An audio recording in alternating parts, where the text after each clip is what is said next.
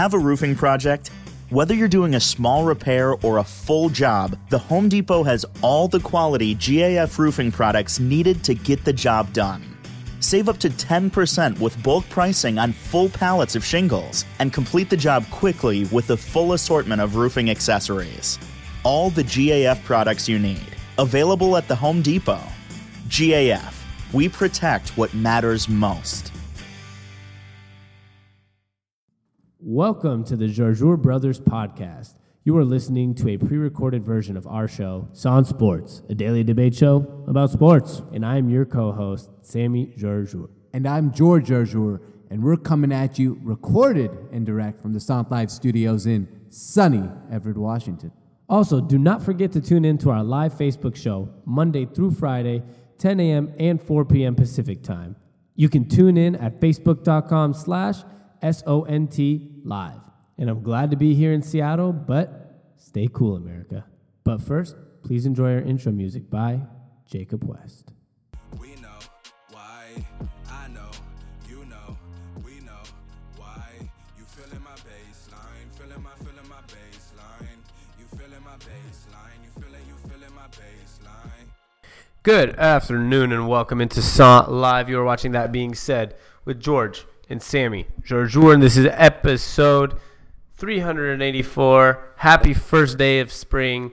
Happy International Happiness Day, International Day of Happiness, and happy Tuesday.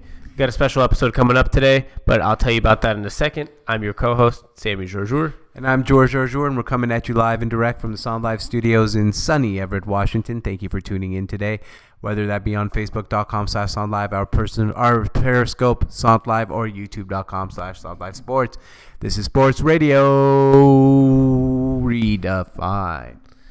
Wow. Yeah, I thought I'd switch it up for you. Just took it Because from you, me. well, you took it from me yesterday because we usually try to say it together. and You took it from me yesterday, so I thought I'd take I it from take it from you yesterday. I said it when we were supposed to say it, and you didn't say it, so I was not taking it from you. Um, happy Tuesday! Um, it's an exciting day. You know, we're gonna do a little bit of a special episode today. I think everyone's gonna like this. Um, we are ESPN came out with ESPN's Dominant 20 today, which is their top 20 dominant athletes of the last two decades. And so, because today's a little slower in sports, we're going to talk about a couple things for about uh, um, a couple things about today in sports for about five to ten minutes, aka LeBron in in the Cavs last night, Kevin Love, etc. Trae Young declared, Richard Sherman. We'll talk about a couple things for about five to ten minutes, and then we're gonna have about a forty-five minute to an hour show about ESPN's dominant 20 list, and there's a lot of shockers on it, which is really fun uh, to kind of go through. And we obviously know between me, George, and all the people listening, whether it's on podcasts, whether it's on uh, here on Facebook, Instagram, Twitter, YouTube, wherever you're watching, I know a lot of people are probably going to have some differences when it comes to who should be on these different parts of the list. Um, all right. But before we get to that, I'm going to read a couple comments, make an announcement or two or whatever about where to follow us, and then we're going to do Today in Sports, which is those little topics, and we'll get into ESPN's Dominant 20. Sounds good to me. Uh, Dane said, followed the podcast, tried to write a review, but it wouldn't let me. That's unfortunate. I don't know. That's weird. That's weird. Um, he said, we'll do tonight. Keep up the great work. Having viewers able to comment in, and that interaction is unlike any other sports radio show. The redefining sports radio as we know it. Yes, sir. I love it. Thank you. And Dana, this was a gift from Dane. Winners never quit, quitters never win. It's right here behind me every single day. Uh, Sammy said, Come on, start already. I can't wait. I only have a short break. Need my sports fix. What is up, Sammy? What's up, Sammy? And uh, Dane said, "You got to say it at the same time." Shaking my head. That's, that was George's fault. How is Peyton ahead of Tom Brady, and how is Serena third on the list when it comes when it comes to women? Shaking my head. And this is why we're doing ESPN's Dominant Twenty as a pretty much a special podcast because I already the minute I found out Tom Brady was behind Peyton Manning. I was like, we need to do this as a show, especially today. We have NCAA stuff coming up in the next few days. Really, all there is to talk about is, which we'll get to right now. Last night, uh, Kevin Love came back. Cavs looked pretty good without Tyronn Lue, which I felt like I felt like was bound to happen. Uh, Cavs win their first game without Tyronn Lue just to make the narrative of, see, he doesn't even coach the team. I knew that was going to happen. Um, but the Cavs look pretty good. LeBron, I think, became the third oldest, right, to have a 40 point triple double in NBA history. Um, and it was just an all around great game for the Cavs. It was nationally televised, which is why it really became a little bit of a talking point today. Um, but LeBron, again, has 40 points, I think 13 rebounds, 12 assists. Kevin Love looked good in his first game back. And uh, what's could have been a little bit of a trap game with no head coach. Kevin Love's first game back against Giannis and the Bucks. Um, Cleveland came out well and won that game. I have two things for you. One, Giannis did come out after the game and say that was the easiest 40 points anyone's ever scored on me. Not really sure what I could else I could do. And that brings me to my question, George. First of all, what do you think of the game? And secondly, we haven't had a George's Cavs worry meter in about two weeks. So I want to know True. what is your worry meter at for the Cavs making the finals? Uh, still at about a one, one out of five. Um, I'm not too worried about it. As I've said before, this NBA Finals has kind of been etched in stone before last season, before this season. It's going to be the Cavaliers and Warriors. I have not wavered from that much. I've said that I've been worried about the Cavaliers at certain times, but in general, I just see a Cavs and Warriors NBA Finals. And for all those people saying, you know, oh, but their head coach might be out. Well, let's just take a deep breath, Sammy. Who do you think is a better head coach, Steve Kerr or Tyronn Lue? Steve Kerr. Steve Kerr was out all the way until the NBA Finals game, what, five last year? Yeah, but that team is also remarkably uh, Right. Talented. but, I mean, there's not going to be running a different system than Tyronn Lue already runs. So I'm not worried about the whole Tyronn Lue narrative. Some people say he doesn't even coach the team, which is, you know, just, it's not true. He does coach a team. But in general, um, yeah, I, I still like the Cavaliers to make it. And what I thought about the game last night, I don't take away much from that game last night. What I told Sammy today was I kind of expected a game like that from LeBron James. LeBron James picks and chooses his spots and when to really make a statement. Everyone has been saying, oh, the Greek freak, the Greek freak, he's the next LeBron. Oh, he's the next MVP. LeBron just wants to remind people, I'm still here. I'm still the best player in the world and he went out and showed it last night and made a point, uh, on, in my opinion, on purpose to show that he can still be as dominant as he's ever been, and that's the crazy thing about it. And I mean, you know, we're, I'm probably not going to be talking too much about the game, but it's going to be a good segue to the list of you know the most dominant athletes of the top 20 years, and you can easily say I haven't seen the complete list yet. That LeBron James, in my opinion, is at least at least top three most dominant athletes in the last 20 years, and I, I'd put him at number two. Yeah, um, I I don't think it's just about LeBron picking and choosing his spots, which I think he can do. And because if he was to go all out every single game right now at his age, it would be some wear and tear on him. And this is why he's able to pick and choose a lot of spots. But he's picking and chosen a lot of spots with Kevin Love out this year as well, and it hasn't resulted in the same amount of points, rebounds, or assists. Um, I think Kevin, the thing I took away from last night, which is not much, like you know, because obviously it is a regular season game, but it, it, I, I think if anyone thinks it doesn't make a huge difference that Kevin Love's back, then you're thinking crazy because. Kevin Love is a multiple time All Star. Absolutely. They're missing Tristan Thompson and Larry Nance. So they were on their third string big man and Ante Zizic, however you say his name.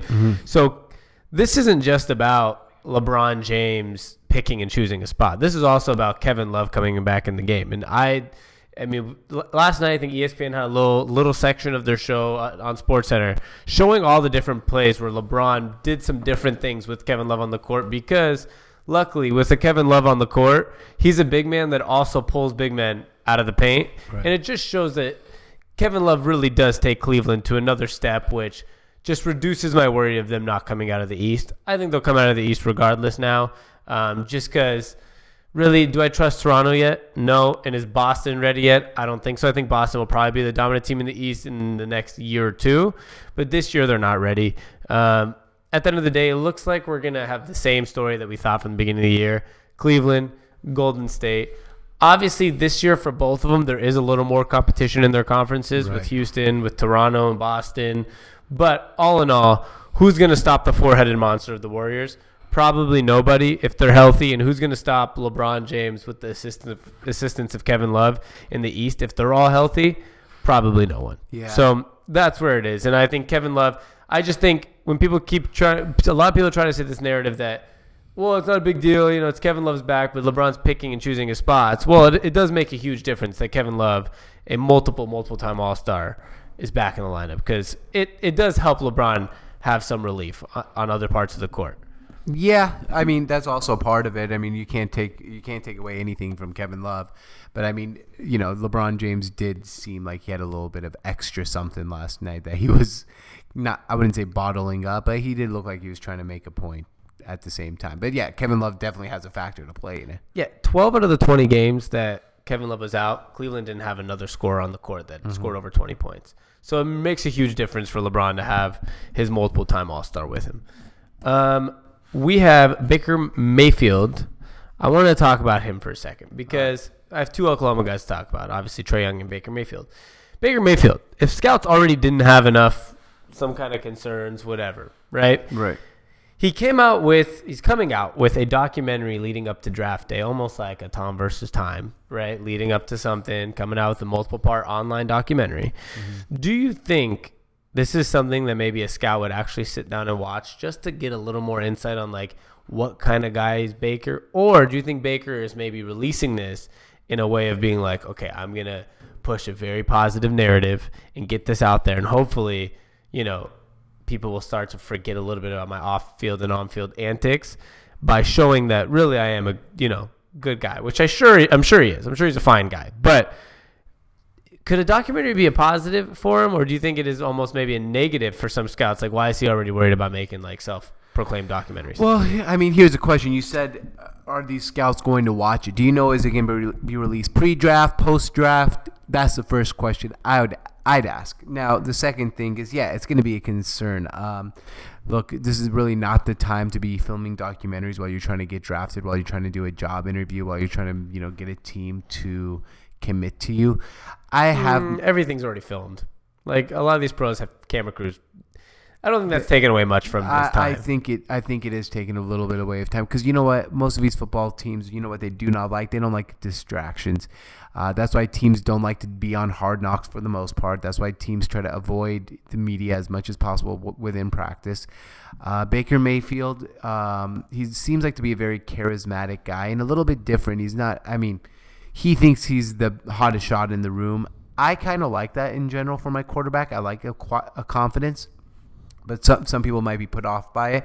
I think it really depends on a team. Like uh, like the New York Jets, for example. There was a report today that the New York Jets are looking at Baker Mayfield with that number three pick, and this is because a lot of people are assuming Darnold's going one, Rosen's going two, and then Baker Mayfield might go third. I think a team like the New York Jets, who seem like they want to make a splash, make a lot of noise, and they've gone after that ownership group has gone after the loud people, the Rex Ryans. It's the same ownership group.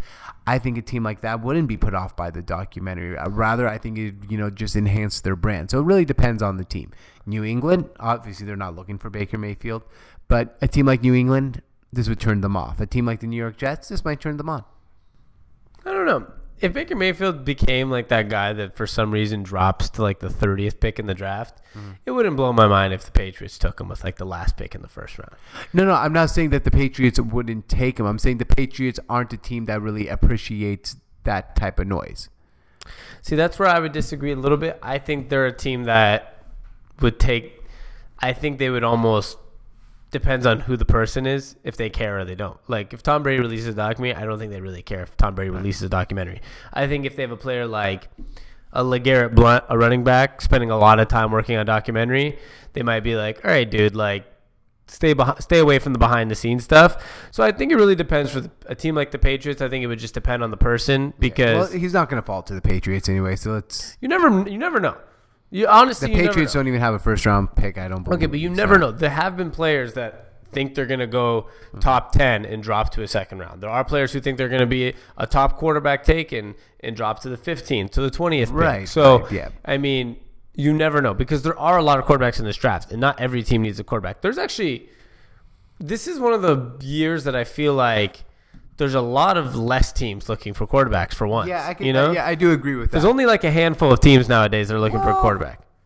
Actually, I'm sorry. I'm going to have to disagree with you because I can name about. There's a bunch of teams that are looking for quarterbacks. Now, not necessarily starting quarterbacks. Yeah, but that's okay. That's that's not even a That's Well, every yeah, single a, year. A lot of teams need a backup. Okay, quarterback. okay, but every I single mean- year, every team needs a backup quarterback. So I mean, that's different than when teams Well, are looking for quarterbacks. I mean, in the draft. first round, we're gonna have probably Baker Mayfield, Josh Rosen, Josh, Josh Rosen, Josh Allen, Sam Darnold, and uh, Mason Rudolph. that's five. I said That's- a handful. Th- yeah, but how? Okay, go to the last three drafts. When was the last time five quarterbacks got drafted in the first round? Yeah, but that's, That's more- this but that is- doesn't mean a lot of teams need quarterbacks. There's a lot of teams that might need backup quarterbacks. But that's different. That that's almost every single year there are over five, six, seven quarterbacks drafted in a draft. Right, because people do need to pick quarterbacks, find quarterbacks to develop, et cetera, et cetera. But not every single year is going to be a year. Um, not every single year. There's only. I I mean, there's a solid. We went through the list. I think two weeks ago. There's a solid like 20 to 22 teams. I think in the NFL that have their kind of their starter already in place, which is more than usual. Yeah, I mean, I just think like this year, I I mean, we have about five teams in the first round looking for a court, probably going to be drafting a quarterback in the first round. That that's a lot of, that's more than usual. Yes and no. I mean, there, there's a lot of quarterbacks taking a lot of years. I mean, you look at uh, I mean, even RG three, Andrew Luck here. I mean, that's that's right there. You already you go boom boom quarterbacks. Teams are always taking quarterbacks when they're available. So you got to remember too, if there aren't good quarterback prospects, people don't draft quarterbacks early. When there's Right. a lot of good quarterback prospects coming out, what happens? A lot of quarterbacks go. Yeah. You have drafts where it's this guy, this guy, this guy in the first top five picks. You know. Yeah. There's there's quarterbacks where there is the uh, there is you know when Peyton Manning, Peyton Manning, Ryan Leaf, the you have um, when just every single year that there's if there's a couple good quarterbacks in the draft, they're gonna go early. Right. So it really also depends on who the quarterbacks are coming out. Um, Trae Young decided to declare for the NBA draft. Do you think that's a good choice or not? Um, I don't know. I have no idea actually. I don't like. I don't know if he's all hype or if there's any substance behind it. I really. I, I mean, I'm no. I'm not gonna fall into that trap, but a lot of teams might. I. How good is he really? Right? I mean, do we know? Was he a top five, top ten prospect going into this year, or was it just because he got hot some at some one point of the season? It's a good question. Yeah, I'm, okay, I'm, Um, not, I'm not sure of really his background. Like, did his stock was he a not even on the radar of a first round, and then this year he became a first round pick? And then yeah, it's a great great move because he did look bad at the end of the year, and maybe his draft stock could fall farther, and people start getting scared off by him. I guess it's a good move, but I don't really know. I just don't think he's NBA ready. He is the first player I think in college history to average the mo- to lead the nation in points and assists. Yeah. which is Pretty pretty remarkable. pretty pretty big deal, right? Right. But he did drop off at the end of the year, so I'm uh I'm obviously gonna hesitate a little bit on him just because he doesn't have like an NBA body. He I think he also led the nation in turnovers, Right. And so like that's not going to translate well to the NBA right away. He's not all of a sudden going to be not throwing turnovers in the NBA. So it's going to be interesting to see what this guy does. Yeah, but, I mean, he might also not be asked to do so much in the NBA as he did in Oklahoma. Just be a spot up shooter for a th- few years as he gets better in making decisions. It depends. If he gets drafted like 18th and 19th, like let's say he falls all the way down, I don't know who'd be the 19th pick, but let's just say Utah was the 19th pick, right? That's a great fit. He's not going to be asked to go in there and become a 20 point per game scorer. But if he gets drafted like fourth or fifth and goes to Orlando where they ask him to, you know, shoot the ball 20 times a game, I could see him having a bad career. that's true. Yeah. Uh, I mean, yeah, it just It depends. It depends. If he drops somewhere where they're really like, "Hey, we're gonna work you in the system," it's gonna be fine. Yeah. But I agree. If he's drafted to Phoenix Or like tries- Sacramento. yeah, if he, or like Phoenix, he's like sitting there with Devin Booker, and they're like the next Splash Bros, and they're Yeah. forcing him to try to just jack up threes. It's gonna be a questionable. uh Or, or or it just becomes really good too. I mean, you never know. But no, I, in general, I think like a team like Utah, he'd be perfect fit. They probably wouldn't ask him to play more than 22 minutes a game. That's true. Yeah. Um, I was just thinking back to what you said though a few minutes ago. Before we, I think we're pretty much ready to move on to the Yeah. dom. We'll have a half an hour here on the dominant uh, twenty. We'll start at around two thirty here. Um, do you actually think five quarterbacks are going to go in the first round? Yeah, I think I think really five quarterbacks are going to go in the first round. I don't know. It's usually about it's the average is four, three or four. Actually, Yeah. the average is four. So I was actually not too far off. That it's not shocking. I mean, last year we had three. The year before we had three. The year before that we had two. But then we had three, four, four, four. So five would be a lot of quarterbacks taken in the first round. Um, yeah, but I don't. It's not gonna happen. I mean, like a guy like Andy Dalton is not is, was a early second round, right? That's where like a Rudolph will probably fall. There's probably I be think I think Rudolph is going to go in the first round. Let's what? Let's look at the mock draft. Mock draft 2018. Who's a who's a reputable guy though? Uh, Mel Kiper, I guess. He's the most. I'm just gonna go to the first round. Whatever. Right here, 2018. Right? Who is this? I don't know. CBS. Okay, that that's reputable. Josh Allen, Sam Darnold, Josh Rosen. Okay. There's three. All right. That'd be the top three picks. Baker Mayfield. Mm-hmm. And let's see if they got any more. This guy has, and Patriots do have a first round pick. 31st. They do. Oh, that's right. They traded for the second round pick, so they have the late first and early second. Yes. Yeah. This guy has has a fifth quarterback going at the 28th pick. Is But I it, think is it Tulsa's quarterback? no, it's Lamar Jackson to the Steelers. Uh, Lamar Jackson's not. I don't think getting drafted in the first round either. If if a team takes uh, Todd McShay, as Dane Dane said, is also reputable. Yeah, if Lamar Jackson goes in the first round, there could be six quarterbacks, and the quarterback. Uh, I mean, I don't know anything about him, but I heard about it today on from Tulsa. Uh, that could be really, really uh, good as well. I don't know where he's projected. It look Mason Rudolph here is projected in the 45th to 50th range. All right. Um, because I, think Mason Rudolph is not seen as a guy that's coming into like he's not a Deshaun Watson. You, like, here's the thing. This is kind of to my point of what I was trying to say earlier. Remember, I was talking about the Andrew Luck draft, right? Like, for example, that draft, four quarterbacks win, and if you hear the names, it's be, there's kind of a reason, right? It was Andrew Luck, Robert Griffin, Tannehill, and Brandon, Brandon Weeden, because those were the guys in college that probably stood out the most. Right. Um, and that's kind of I feel like how the league goes every year. When there is like those, it just depends on the year of college. You know, more than it is the the need of the NFL. If Can you you, know what I'm explain saying. to me something, hmm. bro? E ESPN. Why is it a good idea to make Todd McShay an insider, and you can't even see his mock draft without paying for it? Like, why is that a good idea? Like, do it. I mean, okay, cool. There's some things I'd like to be an insider for, but like, okay, what Todd McShay is predicting for the draft, I'll just go find a different mock draft. Yeah, I'd rather not pay money per month to see what he has to say about his draft. But anywho, I I'm assuming four quarterbacks are going to go in the first round. Mason Rudolph's not a first rounder, and this is where I'm saying don't be shocked if a Josh Allen mm-hmm. or a Baker Mayfield drop pretty far because it all depends who goes in those first couple picks.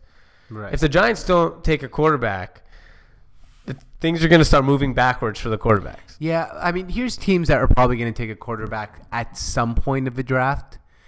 The Let's talk about early because that's where we're talking about first rounders. Because I mean, every year there's about ten to thirteen dra- drafted quarterbacks. Okay, let's say first two rounds. Okay, so Yeah. who, who needs a quarterback now? Denver's probably going to need to go get a quarterback. They, Case Keenum. they, they've signed Case Keenum to a minimum through quick deal. Yeah, but they're not picking up like Baker Mayfield unless he's there. Like they're not. They're looking for a quarterback. I probably not early in the draft, but they're going to go. They're not going to let a quarterback go past See, the we're talking about a different conversation then. Like I'm talking about teams that are going like Like the Broncos like are looking year, for their quarterback like- of a future. like last year the Texans Yeah. went for a quarterback. Kansas Bears City. went. Kansas City went for a backup, but now he turned the starter. I Yeah, mean, well, if and Alex that's Smith what I think- But if Alex Smith won the playoff game, he would probably stay. But he's a first round pick. That's what Denver's trying to do. Like they're gonna go find some guy to, re- to that they know is gonna be their future. Alex Smith wasn't the future in Kansas City. They knew that. Mm, if No. he went further in the playoffs, he probably would. he wasn't the future. He was the now, and he they could have been the now could have been two years. But they, you think they take a first round pick on on uh, Mahomes, thinking, oh yeah, we're just gonna keep. See, but if we're talking two, three years, then Yeah, that the Patriots do But you that. know They what? drafted Garoppolo. Yeah, that's and- every single team, every single year drafts Yes, but- backups. all right, I was talking like who actually needs quarterbacks. It's like a, it's a less th- like who doesn't have a starter this year is a remarkable less number than usual. I don't. I, I don't see that. Buffalo doesn't have a quarterback. Arizona doesn't have a quarterback. Cleveland doesn't have a quarterback. Denver, okay, they They have a quarterback. Case Keenum, they think Case Keenum got cut by the Rams. Case Keenum is not for they sure They paid him. That's their starting quarterback. All right. Jets don't have a quarterback. Dolphins don't know about Tannehill's health. I mean, that's six teams right Okay, there. and usually there's a lot more than six teams, is what I'm I'm saying that don't have at least a legitimate quarterback. All right. And and the Jets were remarkably decent with Josh McCown last year, and they signed Teddy Bridgewater. So if they happen to not fall to a quarterback Mm-hmm. that they like, they do have a starter this year in either Bridgewater or McCown. Fair I'm talking about like last year Cleveland situation, as always, right? right. That's not that many teams have that anymore. Yeah, I mean, they did Like five years quarterback in ago- the second round. They thought they had a quarterback too, and they just didn't end up having one. okay, They would just the- use a second round pick and start him as a rookie. Yeah, that they, They thought, thought. but they didn't have him. So Yeah. my, that's my point. Is a lot of teams have their guy this year that they think is their starting quarterback. So if Denver goes ahead and takes a quarterback in the first round, do you really think they believe in Case Keenum, or do you just use it Who's as a talking about belief? You're But, just, well, no, because that's part of a thing. Like you're building for the future. this is such a stupid conversation. Well, I'm just saying- just talking about teams. Most teams have a starter in the NFL right now compared to usual. I mean, you look at let's go division by division. Then Cowboys have a starter. Eli Manning's the starter for the Giants. Eagles have a starter, or Mm-hmm. if not two, Redskins have a starter. The Bills don't. This is the only division really. Bills don't. Dolphins do. Tannehill's going to be their starter most likely. E- Patriots do. Jets are half and half, right? Bears have their quarterback, Lions have their quarterback, Vikings have their quarterback, Packers have their quarterback. Ravens have their quarterback, Bengals do. Flacco was horrible last year. They're going to go draft a quarterback to replace him. Who's their starter next year? Flacco's their starter next Okay, year? yeah, but, so but I get, so you're talking about an every single year thing no, no. where every team what I'm ta- what I'm talking about is teams that think that they have their quarterback and they're set at the quarterback position for years to come. We're talking about two different things. I mean, still uh, years to come. No, because then the Patriots aren't in that conversation. No, either. they, they're not. They're going to So go and that's yeah, that's I, that's why I was just trying to have a conversation with you, and you kept changing my words to make it into a different conversation. My point is, most teams in the NFL right now This is the have guy- you're the- starting quarterback You're the guy who said that if I was the Browns, I'd take a quarterback with the first and fourth pick. They're because so they valuable. don't have a starting quarterback. Right, and even all right, yeah. It, this is this, to- wait, wait, this wait. conversation's. I know, I know, I know. Can we actually have the conversation without you Yeah. just trying to change it? Like, what did that have to do with this conversation? Because I'm saying I would love if the Browns took two because they don't have a quarterback. and the Broncos don't have a quarterback. You think Case Keenum's No, but they have a starter this year. Like he's gonna start for the Broncos this year. Yes, but they're looking to replace him. Yeah, yeah. But Tom Brady needs a replacement in a year or two. Like the mm, Right. Seahawks need a backup quarterback. They might draft a quarterback in the in a later round. they're not drafting a quarterback to become the quarterback of the future. They're starting quarterback of the future. That's my point. How many teams are looking for their future starting quarterback? Okay, see, but that's that's why would that be your point if I was trying to have a conversation about something else? That's what I'm not getting. Like I was just asking you a question about what was your question? I you know what it is, but what that there's how many teams have their starting like quarterback? okay, guess what? The Steelers are going to need a backup one day. So are the Chargers. So are the Ravens. Right. So are the Patriots. So are let's find some other teams, some older quarterbacks. Um, so are the Saints. So are the Packers one day. Um, who else? Who has a? So are the Giants. They're going to need a quarterback in the next three years. There's a lot of teams that are going to need quarterbacks in a two to five year stretch. But I was just saying, Mm-hmm. all the conversation I was just trying to have is compared to usual, which this is the truth because there's a lot of teams that have two or three year old quarterbacks Mm-hmm. right now, more than usual. Every team has a starter at least ready for next year. Like the Giants are starting Manning. The whole NFC East has their starting quarterbacks, Right. right? Yeah, I mean, but I bet you the Redskins are looking for a quarterback because they don't believe Alex Smith long term. Okay. Yeah, I, I, I mean, we're talking Let's, different yeah, let's things. move on from this conversation though, right. because no, we're not talking. I, I mean, I asked the question and you wanted to change it to a different conversation. So that has nothing to do with my question. But if we're talking about the future, I've told you a hundred times. Yeah, of course. Like every team needs a quarterback in the future. But what does mm-hmm. that have to do with what I was talking about? Because you were looking at it different ways, and that's fine. No, we're not looking at it different Yes, ways. we are. I, I'm looking at it a completely different way than you are, but you want me to look at it your way, and I don't want to look at it that way. I'm going to look at it the way I think that teams think, that they don't have. Like, I think that the Broncos, for example, they do have, and I think my mic didn't go up. It did or didn't? Yeah. No, no. Okay, now here we go. Now I'm good. I think No, the we're not. Broncos. See, see, this is not what we're talking No, no, about. no, No, no, I agree with you. I know, and I whole point, but that wasn't the conversation that I asked you. I'm just saying we went from one conversation to another, so let's just move on. I don't need, I don't need an explanation. Um, last but not least, actually, I lost it. Damn it, I had I had my thing. We didn't talk about Tiger Woods yesterday, and this would be a perfect transition point to our dominant 20 list. Tiger Woods. I said yesterday as our teaser. I said tomorrow George is going to tell you why Tiger Woods will win the Masters. Yep. Sorry, do you want me to tell why? Yeah, Uh, I don't because I want him to. that was all. That you told me you were going to talk about on the show, and that's all you got. It's because I want him to. yeah, I mean, I don't got much there. I don't know. I, I don't Great know. insight. Yep. All right, so that's George's. Uh, that was my teaser for today. Was well, George's going to tell you why Tiger's going to miss win the Masters? It's because he wants him to. All right, we got some comments, um, and then we'll get into ESPN's dominant twenty. Omar said, "I haven't seen the list, but from Dane's comments, it seems that ESPN has it all wrong. ESPN blew it on their top twenty. LOLs. What Dane said. He said Nevada going to the Elite Eight? Question mark. No. I don't know. And by the way, if you can fix the Instagram, there it is on a black screen whenever you can. Uh, Nevada going to the Elite Eight, George? Uh, no, Nevada is not. They're playing Kentucky, correct? Uh, no, they're playing Loyola Chicago. Oh, yeah, Nevada's going to the Elite Eight. Yeah, I think Loyola Chicago's time's up because if you remember, if you look at it, Nevada is a seven seed. I mean, that's a bigger seed than the Kansas State, who's still in it. There's, Right. I mean, it's a, that's a better seed than Syracuse. Uh, Nevada was meant Uh, to be a team in the tournament. Yeah, they're an at-large team. It's not. They're not like a. They're not just a sh- sh- shill in. Like they didn't just throw them into the tournament. Yeah. Uh, Joseph Schellheimer said nobody is drafting a backup in the first round. I agree with that. Unless No, it was a Kansas City type of situation where they knew, they obviously knew they were trading Alex Smith the next season. Yes, I, when I say they're drafting a backup, like a backup to groom into their starter. Yeah, and that was my whole conversation. That I'm just saying. Other than that, everybody has a starter for next year, more than usual. Um, Aaron said, "Where are the Nick Foles trade rumors?" Question mark. I well, the president of the Eagles said they wouldn't trade him unless they got like a real serious deal, like Yeah. a second rounder or first rounder, um, which I don't think they're going to get for him. No, because he's not that good. Well because teams know he's for he's like a Case Keenum. You got to put him around the right system, otherwise he's not going to take your team to like. He's not going to be like, oh, my team's a five win team. Now we're a ten win team Right. because we have Nick Foles. Um, he has to be in the right system. Omar said Trae is nothing but hype. I see Robert Gray from UH as a better guard, but you're also from Houston, so that's probably why you see him as a better guard. But I think he is a little hype.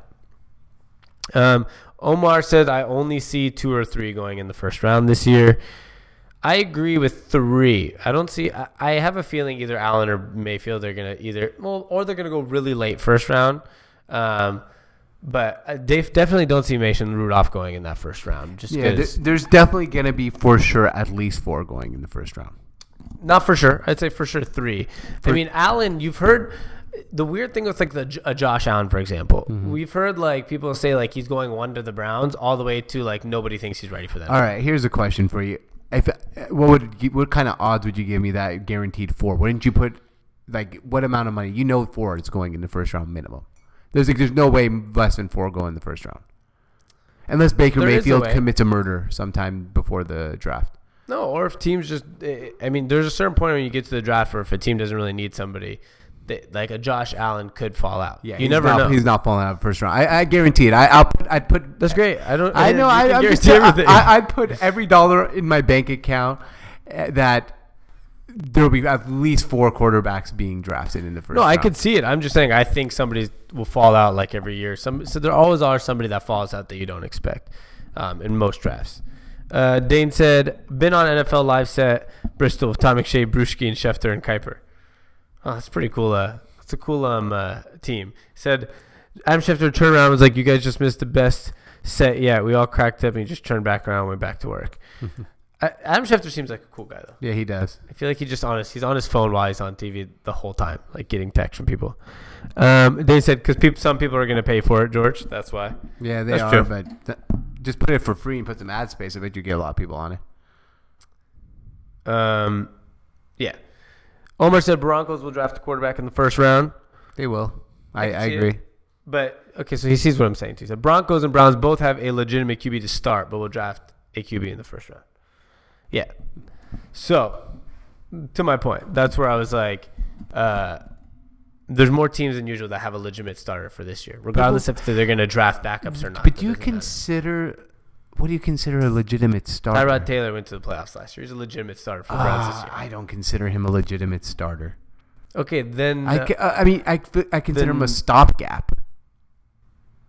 But that's a starter. A stopgap. Then Nick Foles isn't a legitimate starter. He won, he's the way the way I look at a legitimate starter for me, I mean, we can all look at this different ways. The way I look at it is a legitimate starter is someone who you have as your starting quarterback, and you're not looking to Okay, replace forget right the word away. legitimate. They're definitive starter for the year.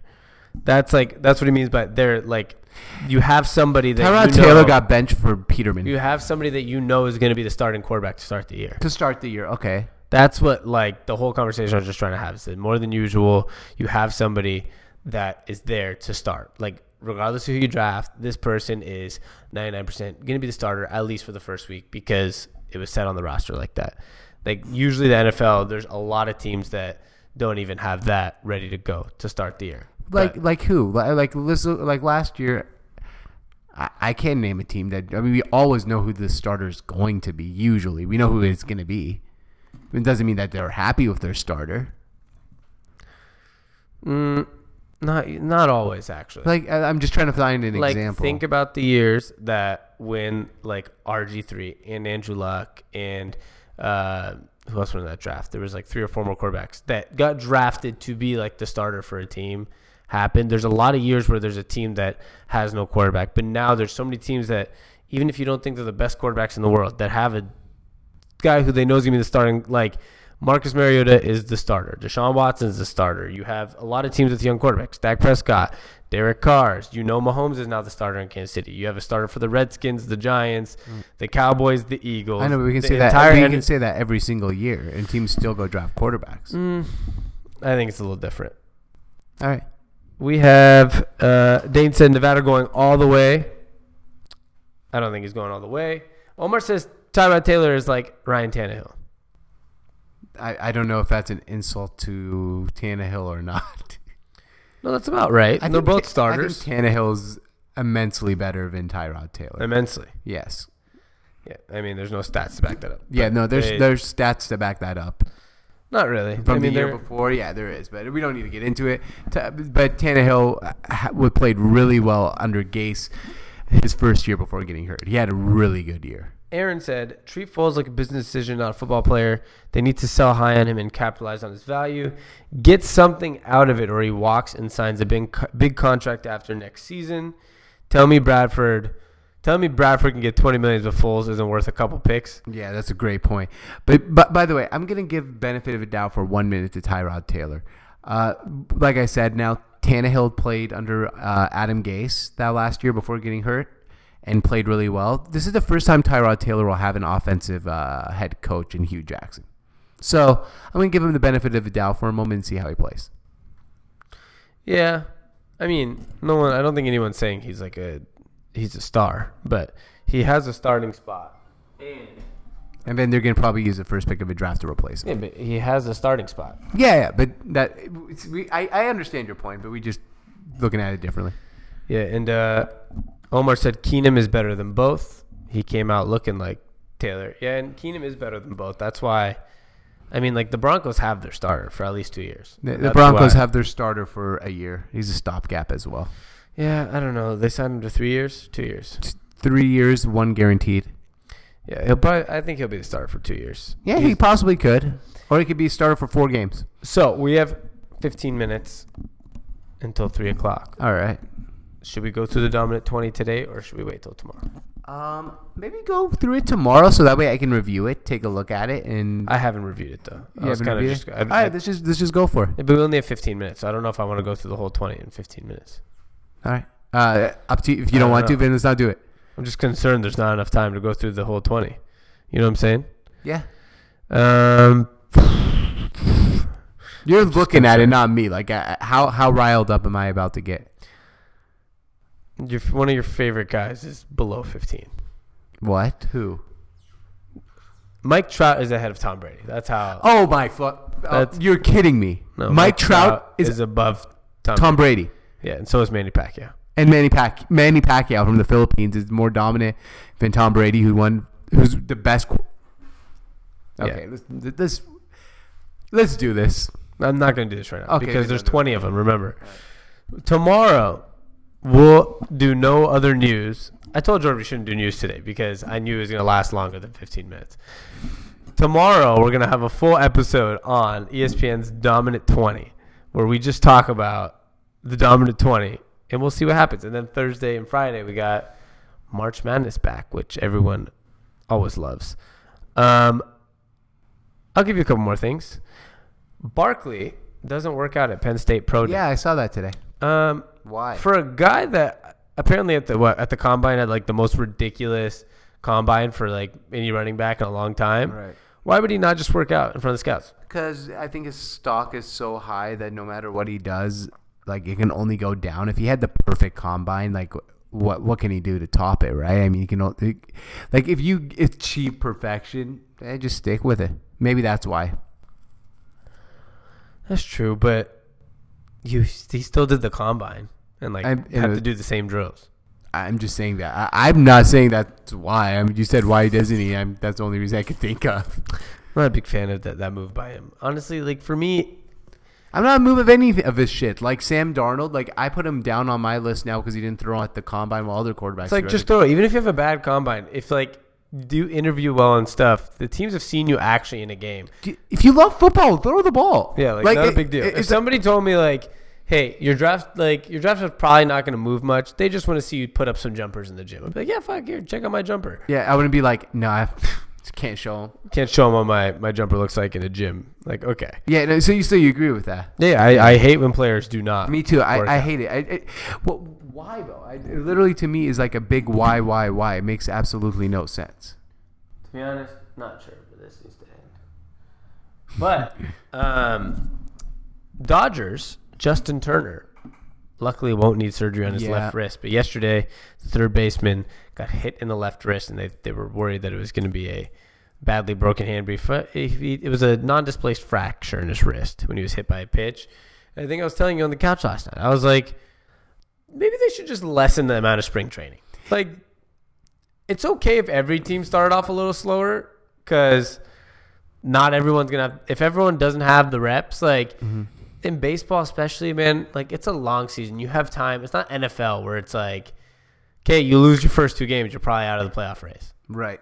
Um, here's the thing with that.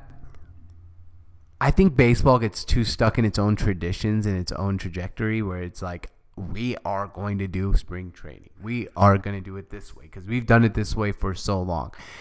I don't know if it's really required anymore. I think, I mean, spring training used to be, there was a reason called spring training because a lot of these athletes used to come in out of shape uh, after a long off season and come in and need to work themselves back into shape. Yeah, pitchers and catchers should report a little early, get some throws in, get back, you know, their arm motion back to throwing. But to play, I don't know how many spring training games do they play. I'm not quite sure to be exact, but it seems to be too many. Yeah, like I feel like baseball should have started by now, Or or, just, started right now, or like just push it spring training up a little bit and just do it during spring. Like it's really winter training if we really want to talk about it. I mean, spring was today. Why don't they start today? Have 15 days of spring training because today's first day of spring. Yeah. and then start on like the first or the fifth. Like yeah, no. I I completely agree. All right. So tomorrow we're doing the 20 most dominant athletes of this era, Mm-hmm. right? Or of the last two decades. I'm going to give you something just to just to just for fun here, another 20. You ready really Yep. quick? Yes, sir. This is going to be this is going to have to be fast. The dominant 20, the teams that made the biggest impacts. Mm-hmm. So this is the dominant teams that make the biggest impacts on the sport. At 20, we have the 1999-2000 Connecticut Huskies women college hoops. They led the nation field goal percentage, field goal defensive percentage, and of course, uh, I believe also won their title that year. And that team has been this dominant Forever. forever. Um, I have not much to say about that. 2007, 2008 Kansas Jayhawks comes in at 19. They set the school record with 37 wins, and it's remembered today mostly for Mario Chalmers three pointer shot. to win. Um, which, to be honest, that was one of the teams that I remember a lot. Like I remember that against Memphis. Like for some reason, there was something about that team in that game that I do remember a lot. Yeah, I don't know why, um, but I also remember that game quite a bit. Right? I feel like it's one of the most famous ones. 2006, 2007 Spurs. Uh, they allowed 322 points in the NBA Finals against the Cavs, the fewest allowed in a final series in history. Wow. Um, only only thing with that team, they did beat a LeBron-led Cleveland team, but they beat a pretty bad Cleveland. I mean, Yeah. that Cleveland team, they probably wouldn't have swept like a Detroit team if they faced Detroit in that finals. Probably but not. um, also another huge dynasty. 17 was the 2015 New Zealand All Blacks, the rugby union. Mm-hmm. Um, have you read the All Blacks book? I have not. I do own it. So it is a very good book to read just about like competition and and you know how to be part of a team. Um, they were the first rugby team to win back-to-back rugby world championships in 2015. Um, I think they're the most famous rugby team. Too. Yeah. So there's no other That- team. I can't name any other rugby. but team everyone knows what you're talking about when you talk about the All Blacks. Yeah. Even if you don't watch rugby, I don't watch rugby. Me either. 2007 Boston Red Sox right. set an MLB postseason record by outscoring their opponents 99 to 46, the greatest run differential in postseason history. Pretty cool. Didn't know it was that big. 2004 New England Patriots. They won their first six games to extend their win streak to 21 games, including postseason since 2003, the longest streak in league history. Fantastic. Did you know that? Yeah. The 2000, Seahawks played them during that streak too. You ready for number 14? Yeah. Who's ahead of the 2004 Patriots? Number 14, the 2014 Phoenix Mercury WNBA team. Man, that team was on fire. They they were. They set a WNBA record of 29 wins in the regular season en route to the third championship. Yeah, the, they they should change their name. How many games do they play in the WNBA? I don't know. Their record of 29 wins. 2002 Brazil is at 13. Okay. Uh, they That was a good World trailed Cup for team. only five minutes during this World Cup, and in the final beat Germany 2 0 after Germany had conceded just one goal in the entire tournament to that point. Good for Brazil. The 2013 Seattle Seahawks fall at number 12. Um, one of the most dominant defenses in history, the Seahawks D led league in points allowed, yards allowed, and takeaways. The first team to do so since 1985 Bears. Oh wow, that's pretty cool. Go Hawks. Because everyone knows the 1985 Bears. Yeah. At 11, you have the 2013 2014 Real Madrid team. They outscored opponents 21 to 5 in the knockout stage alone. Shit. With Cristiano, had 17 goals in 13 league matches. Very nice. He's still killing it. I know. Still killing it. 2000 to 2001 Duke Blue Devils.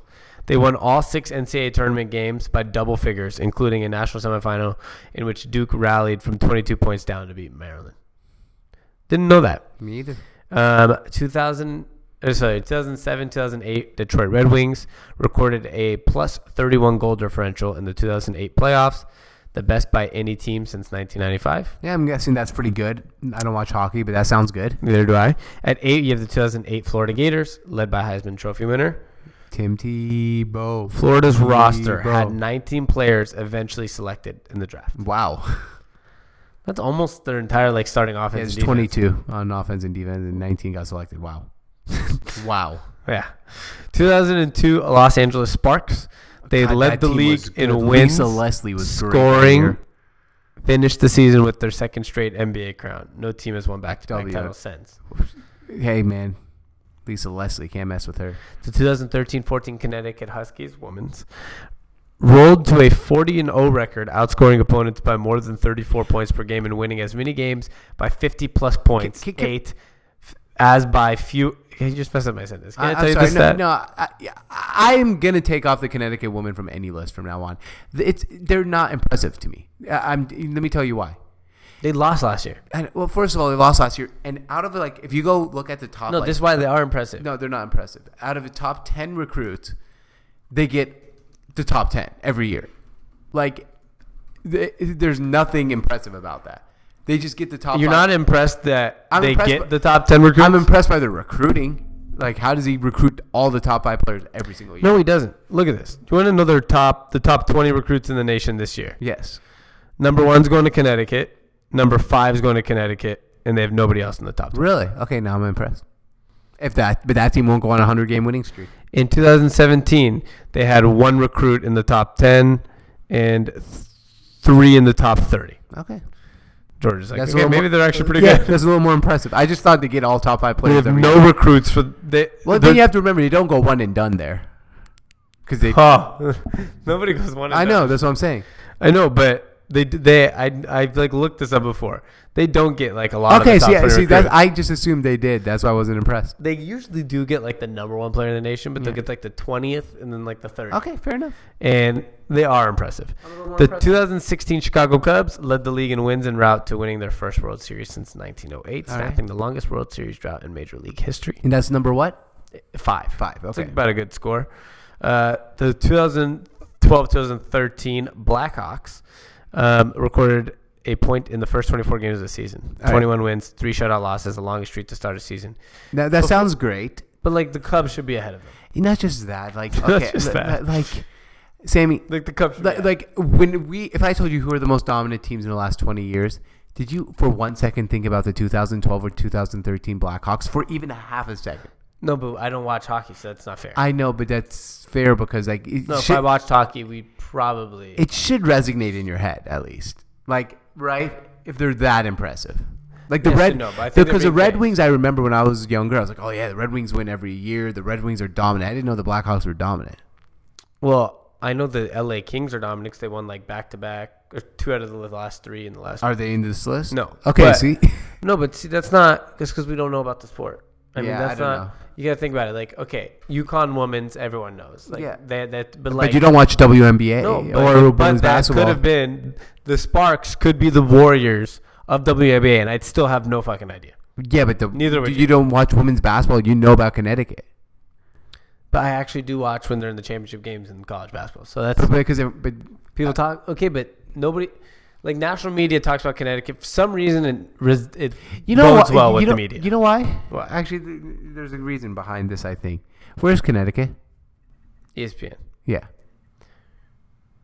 but still, they're, they're like in ESPN's backyard. yeah, but not just that. It's also like I mean, where's ESPN Connecticut? like Connecticut. their dominance is like a twenty year run, which makes it more Yeah, for men that maybe don't watch women's sports makes it more like I, I really do know about Yeah. this. If it's a two year WNBA run, unless it's like a ten year run, you might be like I'm not even paying attention. fair enough. Number two is the 2002 2003 Australian men's national team in cricket. That's another. one. One. And number one, The New England Patriots that lost the Super Bowl. no, come on, you should know this one. Number one. Yeah, Oh, the Golden State Warriors. last year's Golden State Warriors. Yeah. They went 16 and one in the postseason, the best showing in this single NBA season, ahead of the Lakers that went 15 and one, and the 83 Sixers that went 12 and one. Fair enough. Um, my only problem with this list, and everyone's gonna say this is biased because it is, but Yeah, that. Heat team could fit fit in the top 20 That that Heat team that won definitely twen- in the that top won 20. 27 games in a row. and won back to back championships. Yeah. This Warriors team didn't even win back to back yeah, it should be in the top five. Like somewhere, right? The the team that won the first championship for the Heat the year after they beat the Ma- lost to the Mavericks, that beat OKC should be in the top five. That was one of the most dominant basketball teams of our lifetime. Like, tell me, what's more dominant? Number 14, the 2014 Phoenix Mercury, or the Miami Heat of the two year stretch? I mean, the, the Mercury had that one girl that was good at basketball. They did. And the Seahawks, for example. I love the Seahawks. I'm from Seattle. 2013 Seahawks, right? Mm-hmm. They won the Super Bowl that year and everything. Like, the Heat are probably, and they have a more famous guy in LeBron James. They're hmm. probably a more, should be higher up that list. They should be. But I think they probably just didn't want to add another LeBron thing on a list. Like, But why not? They did, well, not one of LeBron's teams has been the most dominant in the last 20 years. Not one. And what what wins the cutoff? 20 years. Like the 1998 Bulls didn't make this list, yeah, I think the or is that I think not- 98 99 season was the last. So that Because didn't count. the oldest team is, was it the Yankees? The 1998 Yankees was the oldest team. okay, fair enough. That's why I didn't count. All right. Well, Decade. anyway, Decade's 10 years, right? yeah. So it's last two decades. So unless uh, some absolutely crazy thing happens tomorrow, we'll be only doing the list. Marlene Davenport said, "Hello, everyone. Have a blessed day." And Marlene, you have a blessed it day as well. It is national, uh, international. So fuck. What is it? Something Happiness Day. It is International Day of Happiness. Ooh, fun. Um, so Kidding. and the first day of spring. So everyone, be happy. Um, Drink live life. champagne. Yeah. Yeah. That. Yeah. Sure. Yeah. Drink champagne. It's sunny in Seattle, at least. Sunny, Uh, Everett, Washington. sunny Everett, Washington. It is sunny. Um, enjoy your beautiful day. And tomorrow, for real, we're just gonna go into this twenty top twenty list. And I'm just I, I had to let George know, like Brady is number twenty, And for example, we have guys. there are guys like Mike Trout ahead of him. I'm not Mike gonna tell you Trout. where on the list. Right? Mike, what has Mike Trout done? Allyson Felix is ahead of him. Oh, I, I don't even know who Allyson Felix is. Lauren Jackson. Who? ahead of- Who's Lauren Jackson? Is The she a basketball singer? player. Come on, she played for the. For who? I have she no played idea. for the. Uh, um, what's our team name? The Storm. really? Yeah. Oh. Serena Williams. That's that's. A that, that's one. fair. Marta. It's Martha Stewart? Marta. Who's- Women's soccer. She's on the list. 2007 World Cup semifinal Brazil versus United States. Marta. She's more dominant Marta than Tom Brady. I, I don't know how this dominant. Here, do you want me to read this to you? I'm going to read how this this thing works. No, no, tomorrow. I'm going to read how this thing works, and then tomorrow Okay. we're going to do ESPN's dominant 20. When we see your Manning versus Brady debate and raise you Manning versus Tiger, and Tiger versus Serena and Serena versus LeBron, yes, on this ESPN, the magazine 20th anniversary, we present you definitive 20 for 20, the most formidable, awe-inspiring, and downright dominant athletes of the past two decades in order across sports, backed by foolproof math. Without math. further ado, the dominance rankings. Um, let's see. In football, they use defensive adjusted yards above replacement according. To, I. This is stupid. Okay, you ready? This is their methodology, and then tomorrow we'll do this. And I'll reread this methodology when Tomorrow, we yeah. start the show tomorrow. We use it- our unpatented five-step, unpatented five-step process to determine the most dominant athletes the last twenty I'm years. glad it's unpatented. We first looked at the top league in every sport that has global annu- annual revenues of 100 million or more, and for which there are reliable annual overall rankings or ratings of individual athletes for all or most of the past 20 years. Then we rated sports athletes in each of the past 20 regular seasons by the best single performance metric available, adjusted these ratings to normalize athletes' score in each sport across time, narrowed our focus to the top four athletes each year in every sport, and then adjusted data again to put these players across sports on common baseline. Then we added up the results to achieve this list, in which one dominance share equals one standard deviation of performance by an athlete beyond the top four players in his or her Galaxy and beyond. for one season. Cool. Tom Brady. Tom Brady should not be at at 20. Worst Is quarterback the ever. main point of this conversation. Yeah, we'll talk about tomorrow. And you know what? I might I might come up with my own top twenty tomorrow. Before looking at the list Okay, and cross compare it. Of the last Twenty, 20 years. years. Yeah. Since two thousand, I'm gonna go. Okay, so like not no uh N- like no Jordan, No Jordan. but like Kobe can be on that. Yeah, shit. Derek okay. Jeter. Okay, but here's the question: Hmm. How many women's sports you put in there? Because I know you're a little biased. Um, I'm gonna definitely have Serena Williams in there. Okay, that's fair. Yep. Okay, well we'll be back tomorrow, and uh tune in. What time tomorrow? Um, probably Around 2 or 2:30? Two or two thirty. Check in around two or two thirty, and if you do happen to miss it tomorrow or today or whenever, the link to our SoundCloud podcast is right there or iTunes. So check that out. Um, we'll be back tomorrow. Make sure to subscribe, review, and uh, we'll see you guys soon. We'll see you tomorrow. ESPN's most dominant list, and you'll get SONT Live's, George and Sammy's. Most dominant, Dominant list. list. and then I'll probably publish it on the website as well. All right. Peace. Peace. Of course, the Lexus Golden Opportunity Sales Event is about exceptional offers, but it's also about advanced technology and a system designed to alert you. Coming together at the perfect moment. Lease the 2019 ES350 for 379 a month for 36 months, and we'll make your first month's payment. Experience amazing at your Washington area Lexus dealer. Call 1 800 USA Lexus for important lease offer and pricing details. Not all customers will qualify. Offer valid in the Lexus Eastern area only and in September 3rd, 2019.